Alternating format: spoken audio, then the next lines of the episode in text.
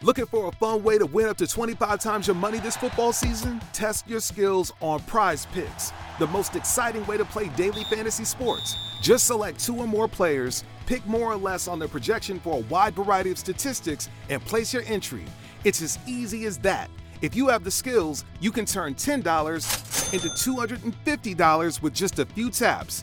Easy gameplay, quick withdrawals, and an enormous selection of players and stat options are what make Prize Picks the number one daily fantasy sports app. Ready to test your skills? Join the Prize Picks community of more than 7 million football fans who have already signed up. Right now, Prize Picks will match your first deposit up to $100. Just visit prizepicks.com slash get100 and use code GET100. That's code GET100 at prizepicks.com slash GET100 for a first deposit match up to $100. Prize Picks, daily fantasy sports made easy.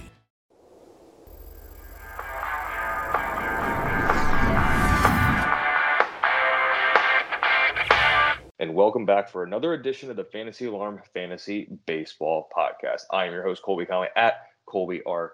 Conway on Twitter. And with me back in the saddle this week, rested, recovered.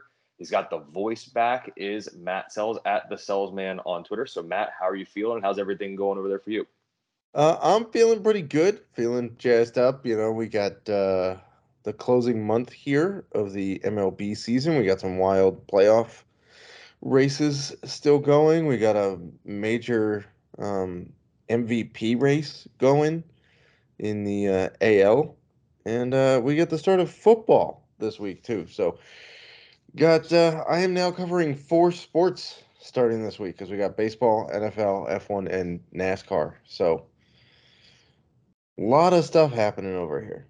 Yeah, absolutely. I got two sports, not quite your four. I'm doing. I guess I'm doing about half the work you are. I got baseball and football. We're gonna have a ton of week one content. So whether you know, if you play on Thrive Fantasy, if you play over on Prize Picks, Underdog, if you do just you know regular sports betting, or you make lineups on FanDuel and DraftKings, there is going to be ample NFL content. And if you still have any drafts, like I know I have one draft um, the night before the season starts, some people will maybe draft heading into this weekend, but make sure you check out the NFL Draft Guide. It is free.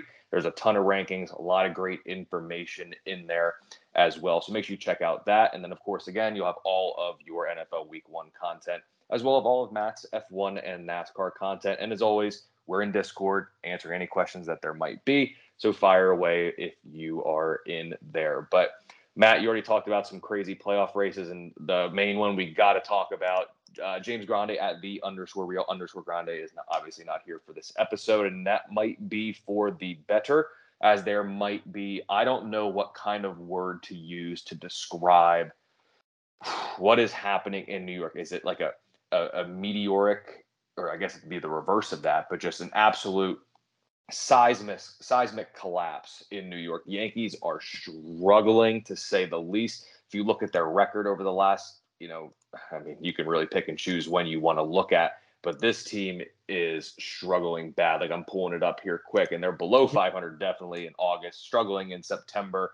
Andrew Benintendi, trade deadline guy, has a hook, a broken hook bone and a hamate, and we all we you know pick any random episode of this podcast and you'll hear us talking about quote we don't like hand or wrist issues for hitters. It never ends well. Of course it usually saps power and Benintendi has like negative six of that anyway so maybe that wouldn't be the biggest concern.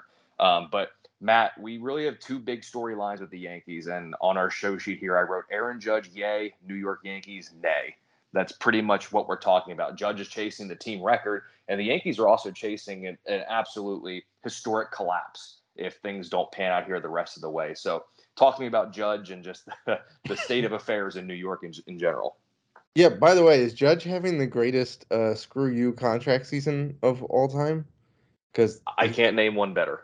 He, he he didn't want to sign with the Yankees long term before the season started. He said he would you know, listen to all 30 teams in free agency, and now he's on pace to not only break the team record for home runs in the season, which is obviously Roger Maris' 61. That's also the American League record because everybody that's broken that has all been National League with McGwire uh, and Sosa and Bonds all in the National League. But you could also make the argument that if Aaron Judge hits 62 home runs, he might be the legitimate home run king for a single season. I mean, there's no hint of steroids with him. Everybody else has broken that mark, has been linked to and or tested positive for steroids. Um, so yeah, I mean that's that's insane. The other thing that's insane is he may hit 62 home runs and not win the AL MVP. There's a legitimate shot that he does not win the AL MVP because of what Shohei Ohtani is doing because he's better this year than he was last year and he won the MVP last year. Um so yeah, that part of it of the Yankees is fantastic. Aaron Judge is putting on an absolute show every single night. But that's where the good news stops, right? The Yankees were up mm-hmm. 15 and a half games at one point, and James and I got on here about a month ago and said, "Hey, I don't think that we both said, yeah, I don't think the Yankees are holding this division. I like either Toronto or Tampa is going to beat them." Um, and unfortunately, uh, well, fortunately for everybody who's not a Yankees fan, which is most of baseball, um, that prophecy seems to be coming true right now. Um, they just don't have enough pitching. It doesn't matter what their offense can cobble together. They have zero pitching outside of Gerrit Cole, which has been the problem for two years. So it's not really that shocking. They also don't have people that get on base at a very high rate. So if you're homer or bust and you don't have pitching, how exactly are you going to hold on to division leads. Like it's it's not that hard to to tell that they were in trouble a while ago. Um, I don't put this on Aaron Boone. I put this on Brian Cashman. I've been saying for two years I think he should be fired. Um, because he's not done anything in 20 plus years at the helm of the Yankees. And it's it'll be interesting to see what happens. We talked about it at the trade deadline when you, you typically can trade from strength. You can say that where you have strengths and you have depth, you can make those trades. Yankees didn't have pitching, yet they go get Frankie Montas. Fine, get a pitcher, it's fine. But then you trade a pitcher who was arguably the one constant in that outside of Gerrit Cole, a constant in that rotation that has been, you know, sure, he wasn't going to compete for an AL Cy Young, but he at least was decent every time that he toed the rubber. And you send him excuse me, to St. Louis for an outfielder that who knows when you're going to see him. And right. he's great defensively. That, that's cool, but if know, he can run and play, that's the other part of this whole thing. Like when when are we going to see him? That that move at the deadline cost them the division. Yes, and that's going to cost some stalwarts in the front office. You know, you've been calling for Cashman's head for the past couple years. If the Yankees blow this, and it could even be something where if they if they it's crazy to think of saying a team about a month or so ago that was 15 and a half games up in the division is going to quote sneak into the playoffs because that's what it feels like at this point. Yankees aren't making the playoffs. They're sneaking into the playoffs if they get there. They're kind of getting there by the skin of their teeth. If they lose that first playoff series, that could be enough for the team to let go of Cashman because what happened at the deadline is is just ridiculous. And this team, you can't have someone hit 50 plus home runs, potentially 60 plus home runs on your team, and not make noise in you know right. in the playoffs. You just can't have it. So let me put it to you this way. I think we're going to agree on the first part of this. We'll see on the second part. Do you think Judge breaks Maris's record and the AL record? And then do you think, however you envision the season panning out, do you see Cashman back in 2023 with the Yankees? So I think Judge breaks the record. Agreed. I think he's hitting them at, as our colleague James Grande said to me earlier this morning, he's hitting them at the same clip that Bonds did. He's just played fewer games than Bonds did. Um, so I think there's enough time. Look, there's almost a whole month left to the season. I think there's enough time for Judge to break that record. He only needs what eight more. Um, so yes, and then the second part of that is I don't know that Cashman will be fired. I really desperately hope that he is. Um, because I think his argument is, well, I've still beefed up the farm system. Um, but if you go, well, he's been GM since like 95, so he's got several World Series. Well, no, not really, because the first three don't really count under him because he didn't build those rosters. Those weren't his teams. Those were the previous GM's teams. So if you say that, well, he's lost the 2001 World Series. He lost the 2003 World Series. He won in 2009, right? Like, that's not really. Meanwhile, Boston has won a few. Tampa's made it. Like, you know, you're getting outpaced by your division. So yeah, I would hope that that Cashman gets fired, and I desperately hope that Aaron Boone doesn't, because look, he had a flawed roster up 15 and a half games. Yeah, and we'll have to see. And he looked down the stretch for for the Yankees. I mean, there's a good chunk of games at home, which is obviously good. We know Judge's prowess in his home park. And then there's some other series there, like they get a couple games against Pittsburgh, they get Milwaukee, uh, Baltimore, and Texas to end the year. They're winnable games. The Yankees, let's say this way, there's still a chance they can win the division. It's not like we're completely writing them off. They can hold on. It's just a matter of they're going to sneak in. And this team, I mean, let's be honest. Sure, they've they're well over 500 at this point, but at this point, they are not a fearsome ball club. Like no, they're the, definitely not getting the number one seed because it's going to go to Houston, who, by the way, will get Justin Verlander back in time for the playoffs. Um, if they don't win their division, they're going to have to go on the road to play a three-game series on the road as a wild card team, um, which isn't great for them. So yeah, I I would be absolutely floored if they make it out of the second like make it to the second round of the playoffs. And that just goes to that point. You know, April, May, and June, especially like closer to the end of June, after coming off a month where they went 22 and six, you did not want to face the Yankees. That was just simply put. You did not want to face them. It was like you were standing on the train tracks with the train coming. Whereas now you look 500 in July, eight games under in August, and yeah. By the way, that was early. the first August they've yep. had in 21 years, I think. Yep. Yeah. This this team is not this, this team is not to be feared. When Gerrit Cole's on the mound, sure. When Aaron Judge is up to bat, sure. Outside of that, does this team really scare you that much at this point with the slide no. they've been on? It shouldn't. That's hey, if you ask me, they shouldn't. We'll have to see how the rest of the year plays out, but the Yankees are in some serious, serious trouble. And again, I agree with you. If they get into the playoffs, if they win the first series, I would be surprised. I just this team is this they don't have they don't have the horses to make a run for it. Another milestone we're watching, Albert Pujols. He's obviously getting close to 700 home runs. Uh, looks like the Cardinals have about 27 games left in the regular season, and he is sitting at 695 home runs. So he's about five away. Based on his current pace, he's going to blow it out of the water. He's 42 years old. He's not a spry chicken out there, but the Cardinals are going to do whatever they can to get him whatever at bats are needed because they they want him to get to 700 before season's end. So kind of like Judge, do you expect Pujols to hit five more long balls in the last 27 games of the season? Yeah, I think so. That's one every five games or so. I think that's doable. Look, he's DHing at this point, so he's not playing the field, all he's got to do is think about going up to bat 3.4 times a game or whatever it is.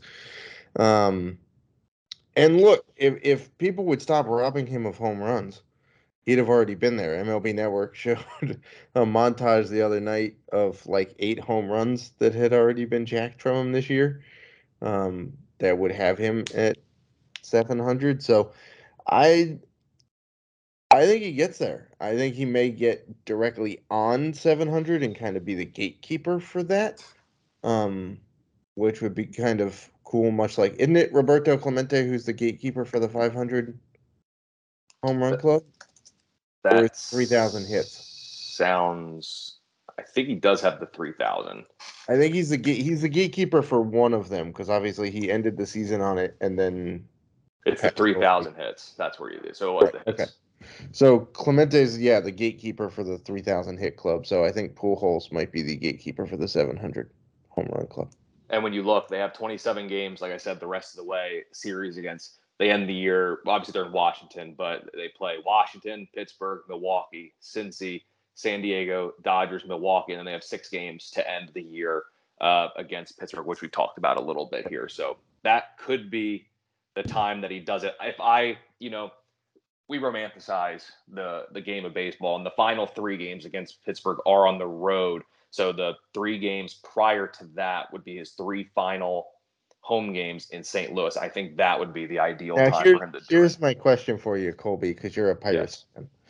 If he's sitting at 699 going into that homestand or going into the the Pirates homestand, you know, the last three games of this the season against the Cardinals, do the Cardinals or do the Pirates avoid pitching to Pujols so they don't have to give up the momentous home run? I would hope not. I would really- too. I would that'd be hope really- that'd be like, really There's nothing to fight for. Let's just let history happen. But Yeah, uh, and a guy as decorated and as heralded as Pujols has been for what seems like 30 years now in the league, and this little comeback that he's had now, especially in this season, I I would hope not. I personally hope if he's going to do it against Pittsburgh, do it at home. Do Right. it in your park where you played the majority of your career or a good chunk of it at your prime. Do it in St. Louis. Don't do it in Pittsburgh. You know, I would I would agree, but we have seen guys bunt during no hitters when their team is down seven nothing. true. So you know, It's and, and you know the other thing too is I'm sure if you're again you know baseball's a business we talk about it but if you're Pittsburgh you can probably up those ticket prices from like six or seven bucks to like twelve or thirteen dollars when Sure. Pujols is there going for seven hundred so you know something to something to think about there but yeah, I think he- those outfield seats are, or will be sold out for that series. and they will probably be for a milestone watch probably the cheapest milestone tickets that you'll be And able please, dear pull. God, somebody keep Zack Hample out of the damn stadium. Yes, keep that guy out of there. I want to talk to you a little bit about uh, Lance Lynn. I wrote him up in the daily roundup. So today, but it's uh, Tuesday. So in the roundup, I talked about Lance Lynn, and I said Lance Lynn is back. And actually, I said he's all the way back. Now, the only thing is, I equate it to uh, back when David Johnson's first year in Houston. I said, you know, David Johnson's a guy that you want to draft. And by the time he actually started performing, your team was probably out of the thick of things. And it didn't matter at that point anyway, when he was giving you the 20 and 30 point games down the stretch. But Lance Lynn started the year late, came back, sucked, 5.88 ERA through his first 11 starts of the season. But now, over his last five outings, we're talking about a 1.42 earned run average, an 11.3 K per nine. And in each of these five starts, he's gone at least five innings, has six or more strikeouts while allowing two or fewer earned runs. I'm looking at his pitch his pitch mix by game this season.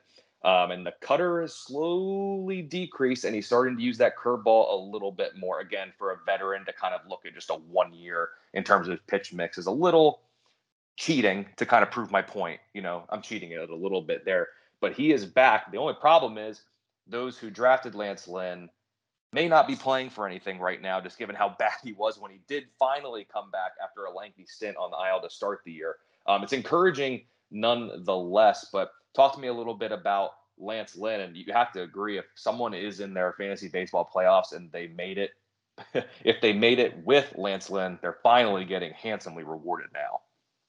Yeah. Um, if you made it to your playoffs in spite of Lance Lynn's struggles, then he may be pitching well enough to win you a league, which is crazy to think about, right? um, as for the White Sox, I guess it couldn't- have come at a better time because they're struggling yet again under the confusing managerialship of uh, Tony La Russa, who continues to make confounding decisions. Um, and by the way, though this isn't related, how in the world do you not walk uh, Luis Arraez the other night in Cease's no hit bid? Like, how does that not happen?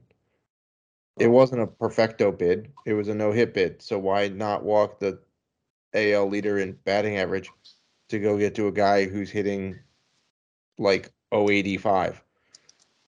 Doesn't make any sense. so.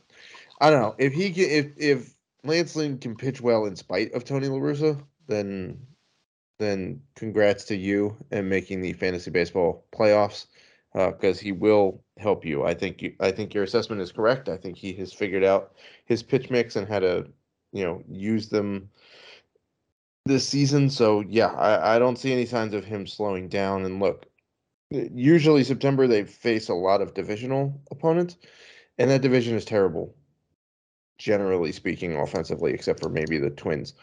Um, So yeah, I, I think he's perfectly fine the rest of the way. And I, you kind of hit the nail on the head. While some of these aren't necessarily divisional opponents, when you look at the White Sox schedule the rest of the way, they have obviously the current series with Seattle. Then they got Oakland, Colorado, Cleveland, Detroit, Cleveland, Detroit, Minnesota, San Diego, Minnesota. He's going to get you know, looking at that Oakland, Colorado, Cleveland, Detroit, Cleveland, Detroit mix, he's going to get three ish starts in there, and those are all offenses you can easily target. He's going to continue. Detroit this. is leading the majors in strikeout rate. Well, they're leading in a lot of stuff that isn't good that, that for is, an offense. Yeah, and San Diego's offense is struggling so bad that they booed Juan Soto at home the other night. Oh man, how the mighty have fallen. He's hitting 135 right now after the trade. Just miss he misses Washington. 19 on base percentage. misses he misses Washington too much. I actually talked about it. Hopefully, hopefully this ends up aging well. But uh, in the underdog plays of the day for Tuesday, September 6th, I actually went at the San Diego lineup with Merrill Kelly in terms of his strikeouts. So that could be something we see there. But in DFS for the next couple of weeks, whenever Lance Lynn pitches, I know his price tag's going to get to the point where it's going to be tough to play him. But I mean, good grief against Oakland or Detroit, saddle up because he has been pitching well.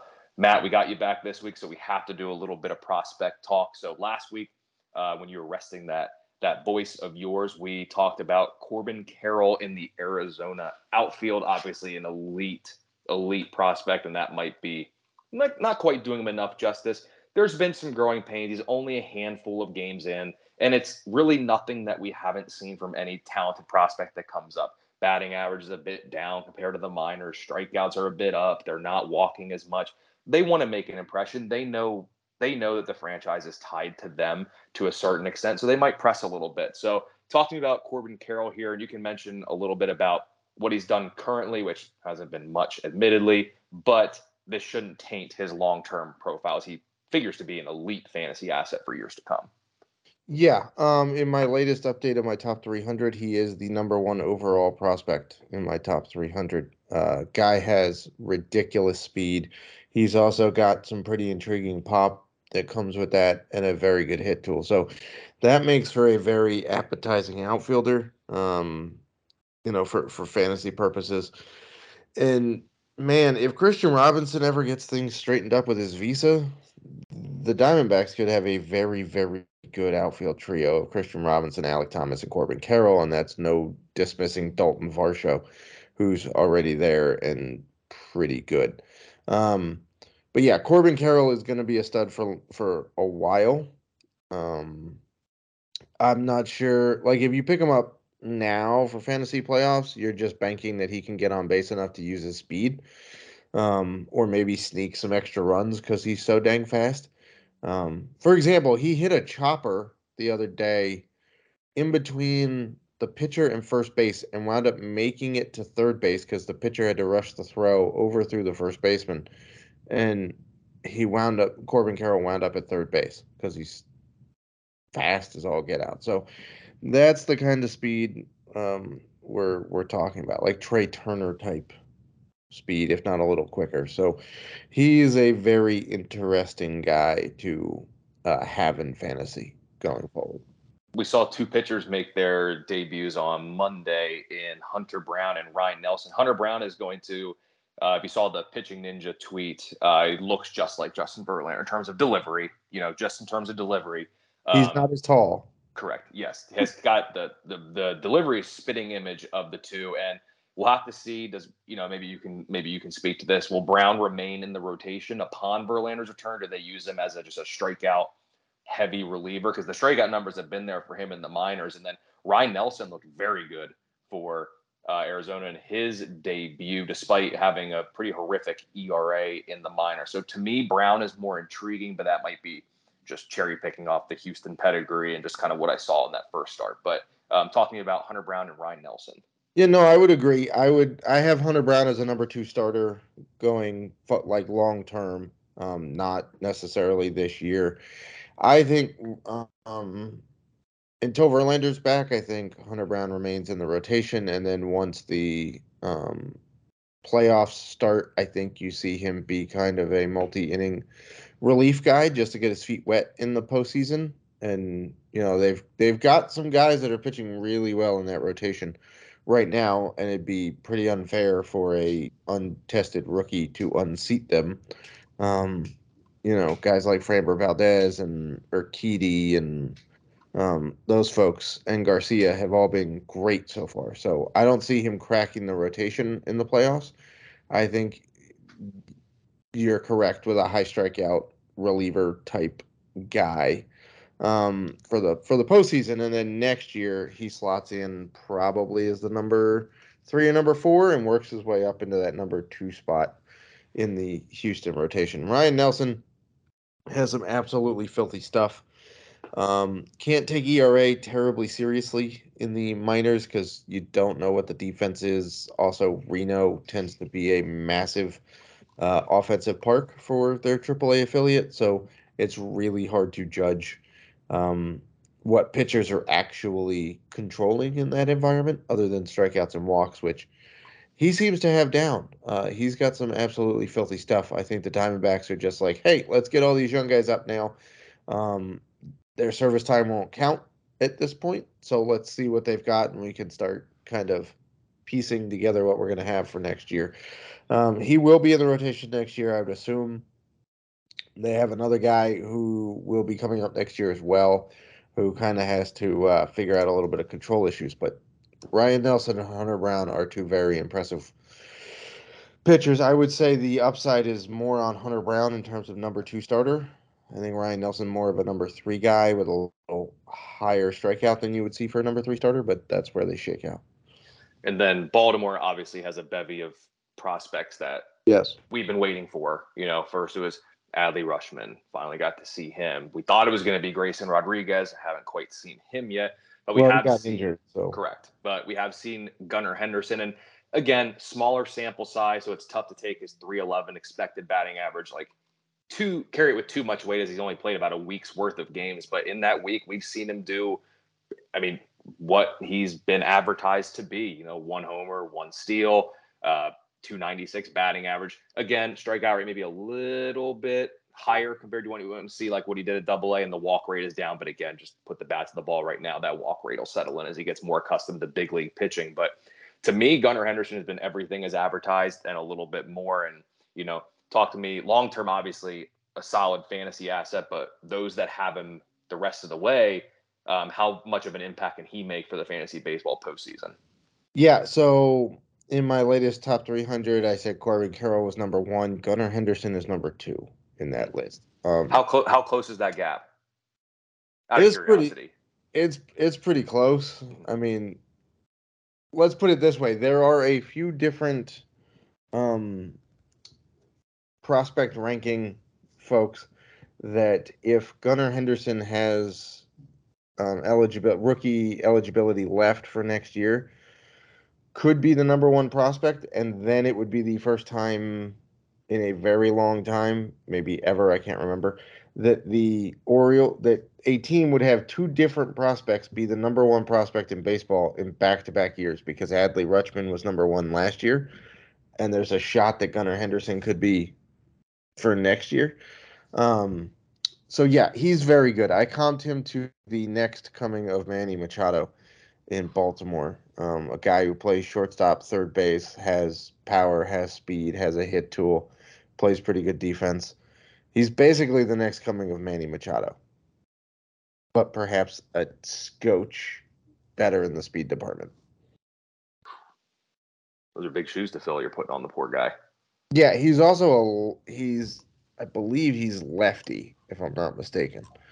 Yes. Um, so you got a lefty, Machado's a righty. That actually helps Henderson because right field didn't get changed in Camden Yards and left field did. So that kind of helps Henderson a little bit. But yes, I think I think he can easily be a 25 25 bat with a 290 plus batting average. Baltimore would certainly love that and I mean their their trajectory is just the arrow is pointing up because of all this young talent. They put it together a little bit this season. That young talent is still there, and we haven't even seen the one that we've probably been excited for a while in terms of Grayson Rodriguez because of that. I believe it was a shoulder issue that slowed down his campaign. Because I'm, yeah. I again, I have no insider information. I do not know, but it seemed like that call was close. But prior to that shoulder injury, it seemed very close. Yeah, I think if he had had one more healthy start, he would have been called up. Um, so, and just just for clarification, in my latest top 300, I have uh, one, two, three, four, five, six Orioles in the top 45 prospects. That's That Gunnar Henderson, Grayson Rodriguez, Jackson Holliday, Colton Cowser, DL Hall, and Coby Mayo. the tides could be turning in the American League East. It's no, it might no longer be. Westburg uh, or Stowers or uh, Heston Kjerstad. All of those guys are a little further away, but yes. Yep, it's we're we're looking at the time that seems so unfathomable of Baltimore running the American League East could be here sooner than we know it. Yes. There there's so much young talent there, and we've talked about a couple of the prospects here uh, on Baltimore, but also in terms of Nelson Brown, Carroll. So Matt, let me ask you this: Who is the next? It might not be the next prospect that comes up here before season's end, but who's the next impact prospect that comes up that fantasy baseball managers need to know? So, look, it's a little tricky now to determine who's going to be called up because keep in mind that the September rosters are now only 28 guys instead of 40. Mhm. So it's not like a free for all um, that we normally see. Um, but there are some there are some guys that that might make the run. I mean, I know Triston Casas was just called up the other day. Um, I don't see why Josh Jung couldn't be the next guy. Um, he's been lighting the ball on fire. Um, you could see a guy like Curtis Mead get called up for Tampa if they need some offensive depth as they try to run down the Yankees um, in the AL East. So there's a few there's a few different guys. There are some guys that I thought would be closer to coming up, and then they've struggled um, this year. Like Brennen Davis for the Cubs had an absolutely terrible season this year, and I thought he was going to be up a lot quicker. Um, but yeah, obviously, Cade Cavalli lasted one start, and now we may not see him again this year because he got shut down. Um, but if you want an arm that might pop up for a little bit, I could see Bobby Miller getting the call for the Dodgers. Uh, he's a guy who's like a number two caliber starter. Um, and just to give some of their starters a rest before the postseason, I could see them making a call to get Bobby Miller up and then keep him for the playoffs to get another high strikeout bullpen piece. Yep. So those are the names you all need to be on the lookout for, whether you're in roto leagues where you play the rest of the way, or if you're in matchup based leagues where you know you play someone each week trying to advance to the semifinals or maybe quarterfinals or championship to win your league. Those are some prospects that you can kind of keep on the back burner. But to wrap up this episode, Matt, just a quick, quick little segment on level of concern. James and I talked about Zack Wheeler to the IL and his forearm issue. To me, in simplest terms, what a wrist slash hand issue to a hitter is, is what the forearm is to a pitcher. It's a precursor to something that I don't like, and I don't even want to say it. And, you know, everything was all very optimistic. Everything's going to be okay with Zack Wheeler. It's fine, minimum stay. And here you go. Sounds like he was ready to come back to throw. And nope, reported continued soreness in his forearm. I don't like it. And in the injury report um, that I'm looking at here for this week, Ryan Hallam, uh, fantasy alarm guy as well, basically said the same things. Forearm is never good for a pitcher, but still, hey Matt, the team isn't concerned, despite the fact that it was going to be a minimum stay. Everything was fine, but there's continued soreness. But don't worry, everything is fine. So what's the level? What's the real level of concern here for Zack Wheeler for the rest of this season, at least? For the rest of the season is a 10. I don't think we're seeing him again. Yep, I think Like the I Phillies right. aren't really in the playoff hunt. I mean, they could be, but they'd have to get unbelievably hot and then get everything to go their way, um, which is not going to happen. Um, but look, we saw Buehler go down with, oh, he just has soreness in his forearm. He'll be fine. It'll be great. And then what happened? Three months later, he undergoes Tommy John, and now costed cost you next season. Um, I think we could be looking at the same thing for Wheeler. Like forearms almost always wind up in Tommy John. surgery. And at this point, if he has it now, there's no shot he gets back for next year either. And as for their team being, uh, it, it's fine. What are they, the Mets training staff? Like, the Mets said that for DeGrom starting in June of last year, and we didn't see him until August of this year. So, like, I don't know, man. I'm I'm I'm pretty concerned for this year and next year for Zack Wheeler right now. I think I am too, unfortunately. And you know, perfect segue talking about the good old uh, Mets pitching staff there. So, what do we make of Max Scherzer? They said it was just a precautionary move. It's fatigue, which I don't think we've ever heard of fatigue in Max Scherzer ever, as that guy's a bulldog on the mound. And fatigue never gets him, but we do have. He missed some time with an oblique injury earlier on the year to my knowledge, from what I can see, I don't believe he's been a, or placed on the injured list yet. I don't believe so. We're still kind of waiting for news there. But the Mets obviously have lofty expectations, headlined by their one-two in Degrom and Scherzer here for the postseason as they look to make a run for the World Series. So, what is the level of concern for Max Scherzer in this quote-unquote fatigue issue? For the rest of the regular season, I guess I'll put it at about. I guess I'll put it about an eight for the rest of the regular season. Um, we did see him miss time with an oblique earlier this year, the left oblique, which he said he had never injured in his entire career. Um, and now, after the start against the Nats, which by the way, he got outpitched by Patrick Corbin in that Ugh. start. Um, he said he felt soreness in his left side again, which is basically where your left oblique is. So I'm concerned. Look, they can't afford to really like skip him that much because the Braves are one game back. Like as of yesterday, they were one game back in the division and charging, and they seem to have no bounds of stopping, uh, calling guys up that can help them. Um, and Carrasco still looked injured because he didn't exactly pitch very well the other day either. So um, I would say it's about an eight on Scherzer because look, if you got obliques can linger, and maybe that's the case here, but I don't know that you're going to get more than like two starts out of him the rest of the way at this point.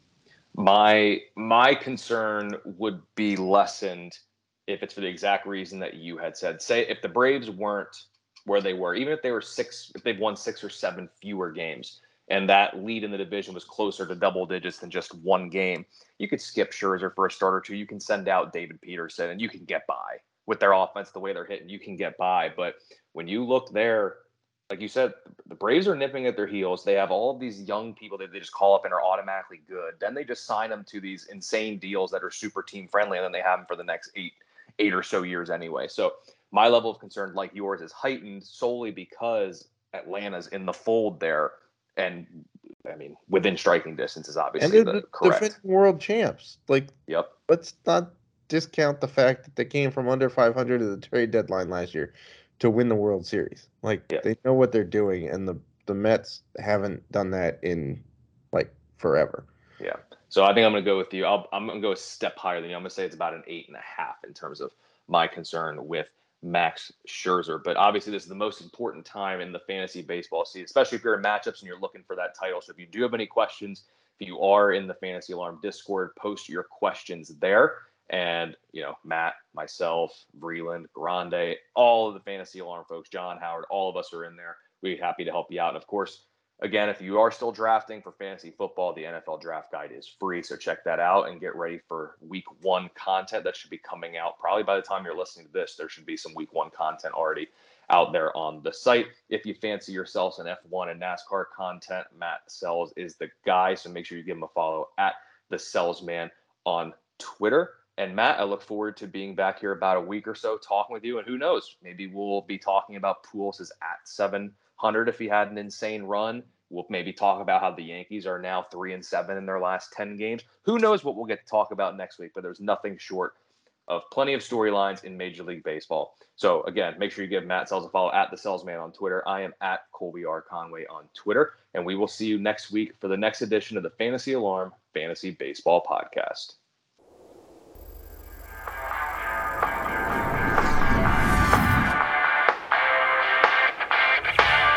Looking for a fun way to win up to 25 times your money this football season? Test your skills on prize picks, the most exciting way to play daily fantasy sports. Just select two or more players, pick more or less on their projection for a wide variety of statistics, and place your entry.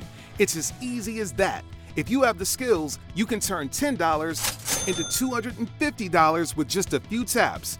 Easy gameplay, quick withdrawals, and an enormous selection of players and stat options are what make Prize Picks the number one daily fantasy sports app. Ready to test your skills? Join the Prize Picks community of more than 7 million football fans who have already signed up. Right now, Prize Picks will match your first deposit up to $100. Just visit prizepicks.com slash get100 and use code GET100. That's code GET100 at prizepicks.com slash GET100 for a first deposit match up to $100. Prize Picks, daily fantasy sports made easy.